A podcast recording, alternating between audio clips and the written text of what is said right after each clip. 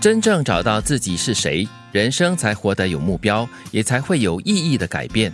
首先，我们要静下来，聆听自己内心真实的声音，放下无谓的执着。所以，这个第一句话呢，已经开宗明义的告诉你要找到自己是谁，你的人生才会有一个目标，一个比较明确的一个方向。嗯，现在的生活太多的干扰了哈，对，呃，视线很多的干扰，听觉很多的干扰，对。所以呢，第一步骤呢，就是你要静下来，你要让自己的心也静下来，听一下，哎，你自己心里面真实需要的是什么东西，或者是不要的是什么东西。嗯，其实我觉得现代人可能都有一定的一些执着，嗯，但是这些。执着到底有没有意义？这些执着到底对你是好还是不好？对，有些你的执着哈，可能就是所谓的，基本上就是因为固执，你的性格里面的一种固执哈，就是想说，哎，你不要轻易的放弃某一些可能争取不到的东西，你苦苦的在追求一些你可能得不到的东西，就是那种执着会带给你很多的痛苦。嗯，这个时候呢，要听到的是最根本的、最真实的声音，把你的耳机摘下来，然后我喜欢啊，就以前泡在这个游泳池水里面。嗯，游泳池里面哦，在水底里面，对你听到的只有自己的呼吸声，对，那咕噜咕噜咕噜咕噜咕噜，可是那种会有一点恐惧感嘞，不会啊，这就是最根本的、最真实的声音。哦，才会听到自己的声音。第二步要做的就是多加尝试。再从我不是什么去找到我是什么，这种叫排除法是吗？哎，对，因为很多人可能很多时候都会在遇到挫折或者是失败的时候呢，就会对自己呃失去了一种自我肯定，那就会怀疑自己，哎呦，我到底是什么呢？我什么都不是这样子，所以把它列出来嘛，把清单列出来了，然后逐一的把它删除掉，这不是我，这不是我，这不是我，对，那最后的才是我自己。经过不同的这个思考跟尝试之后呢，你才会找到真正的自己。到了第三步的时候呢，就可以问自己，然后呢，思索这件事情对你来说真的需要吗？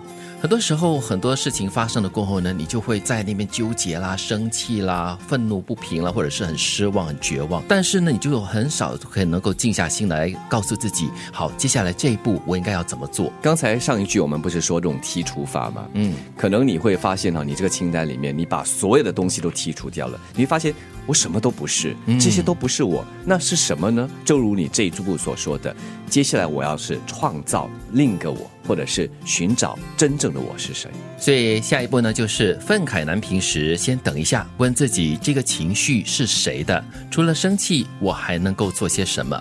哇，好馋哦！嗯，小朋友曾经跟我说，你要停顿，然后问谁在生气啊？为什么这个东西会让你生气？那个这个情绪是有必要的吗？其实我觉得这句话是在提醒我们，情绪是解决不了。用情绪来解决问题是不可能找到答案的哦，所以你已经分析好你的情绪过后呢，你就要开始要注意自己的身体了，嗯，时时刻刻关照自己身体的反应，许多的答案透过身体就能够知道。嗯，那比如说你整天觉得那个颈肩痛，你必须要放下你的手机，不要再做低头族。对，而且你要关心自己的身体，要关心足够，你才能够知道那个症结所在，爱惜自己嘛。对，到最后。一步呢是最难做的，思考死亡，写下遗嘱，什么是你重要的？有什么是你放不下的？这是一辈子的功课哎，哦，好像打从我们出世的那一刻就开始要学习，为这如何跨越这最后一条线做准备。嗯，很不容易嘞，因为你在某一个阶段的时候，你都会觉得，哎，这个话题是很禁忌的，我不要去思考死亡，我不要去面对，因为死亡呢带给我的都是一些伤痛，所以呢，很多人就是为了逃避死亡，然后不去面对死亡了。